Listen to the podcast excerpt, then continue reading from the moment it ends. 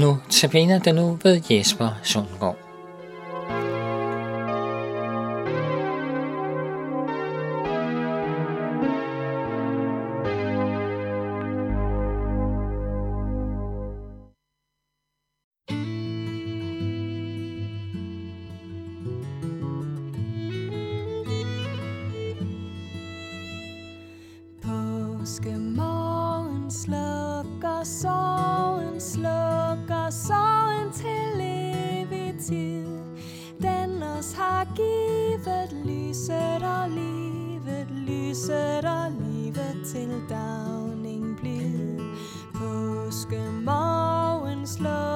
Slukker sorgen, slukker sorgen til evig tid.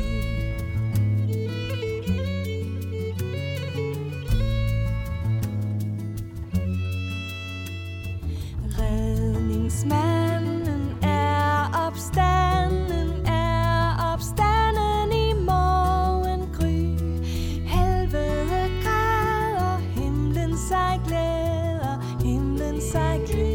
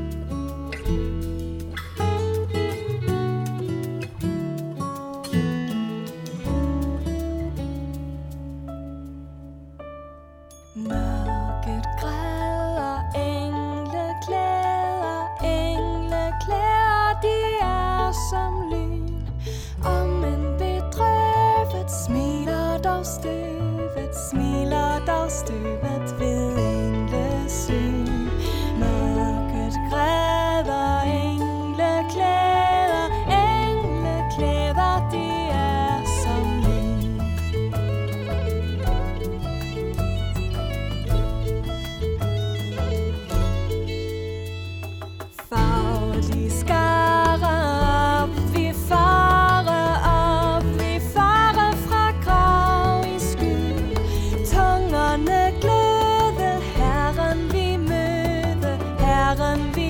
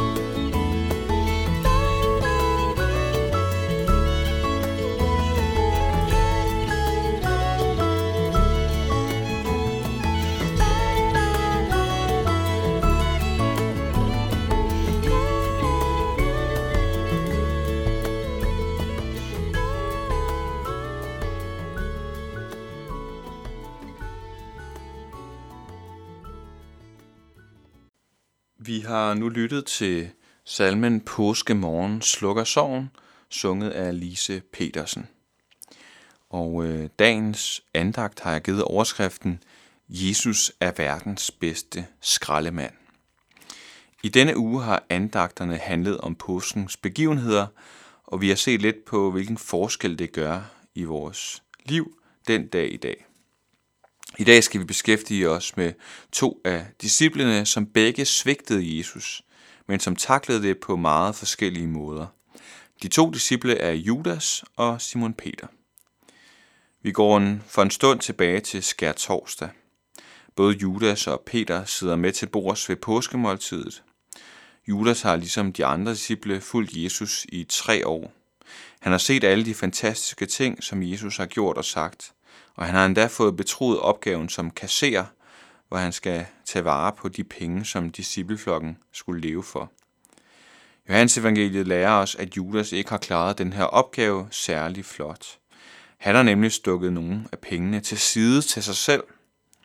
Og det er ret tydeligt, at Judas han har et penge-issue, for det er netop også penge, der motiverer ham, da han går til ypperste præsterne og de skriftkloge og spørger, hvor meget vil I give mig for at forråde Jesus? De tæller så 30 sølvmønter op og giver til Judas, som gør alvor af sit forræderi. Da Jesus om fredagen dømmes til døden, er det som om, der falder et slør for Judas' øjne, og det går op for ham, hvad han har gang i. Matthæus fortæller, at, at Judas angrer og afleverer pengene tilbage til ypperstepræsterne, som dog virker rimelig ligeglade både med Judas og med pengene. De har fået fat i Jesus, og det var alt, hvad der betød noget for dem. Judas må have haft det ganske forfærdeligt. Han har forrådt en uskyldig mand, Guds egen søn. Den følelse af skam og sorg kan Judas ikke håndtere, og derfor går han hen og hænger sig selv. Judas er et eksempel til skræk og advarsel. Vi oplever alle, øh, ligesom Judas, skam og sorg over ting, vi har gjort eller undladt at gøre. Vi svigter også Jesus. Måske gør vi det ved ikke at ville kendes ved ham foran andre, eller måske ved at gøre præcis det modsatte af, hvad han har bedt os om. Det sker, når bitterheden og egoismen og begæret vælges til, i stedet for at leve i tilgivelse og næstekærlighed og selvbeherskelse. Men der er en anden vej end Judas' resignation, og den vej viser Peter os. Peter hedder egentlig Simon, men får tilnavnet Peter, som betyder klippe på aramæisk. Derfor kaldes han Simon Peter. Simon Peter er på mange måder lederen af discipleflokken. Det er ham, der beder om lov til at gå ud til Jesus på vandet, da Jesus vandrer hen til disciplene i båden. Det er Peter, der er først til at proklamere Jesus sande identitet, da han siger til Jesus, du er Kristus, den levende Guds søn. Og det er også Peter, der straks griber sværet, da soldaterne tager Jesus til fange. Peter han går forrest. Da Jesus inden sin død fortæller discipleflokken, at han skal tages til fange, lide og dø, forsikrer Peter ham om sin trofasthed med ordene, Herre, sammen med dig går jeg gerne både i fængsel og i døden. Jesus kender Peter og ved, hvad der skal ske, og han siger til Peter, Hanen når ikke er gale i nat, før du tre gange har nægtet, at du kender mig. Og ganske rigtigt, da Jesus tages til fange, følger Peter lidt med på afstand, men han er redselslagen. Tre gange bliver han genkendt af forskellige personer, der på hans udseende og dialekt identificerer ham som en af de mænd fra Galilea, der har fulgtes med Jesus. Og her bliver det pinligt for Peter, for han nægter hårdnakket at han noget som helst med Jesus at gøre. Tredje gang giver han sig lige frem til at bande på, at han ikke aner, hvem Jesus er. Det har gjort rigtig ondt. Lukas evangeliet har en fænomenal beskrivelse af Peters svigt, for her er det beskrevet, hvordan Jesus i det hanen galer, vender sig om og kigger på Peter, hvilket får Peter til at huske Jesu forudsigelse om hans svigt. Forestil dig lige at blive kigget lige i øjnene af Jesus i det øjeblik. Peter må have skammet sig og sørget over sin handling i lige så høj grad som Judas. Og vi får da også at vide, at Peter gik ud og græd bitterligt. Det har været forfærdeligt. Men Peters historie slutter ikke her. Efter sin opstandelse tager Jesus igen til Galilea, til Genesrets sø. Her finder han Peter, der ikke overraskende er vendt tilbage til sit gamle erhverv.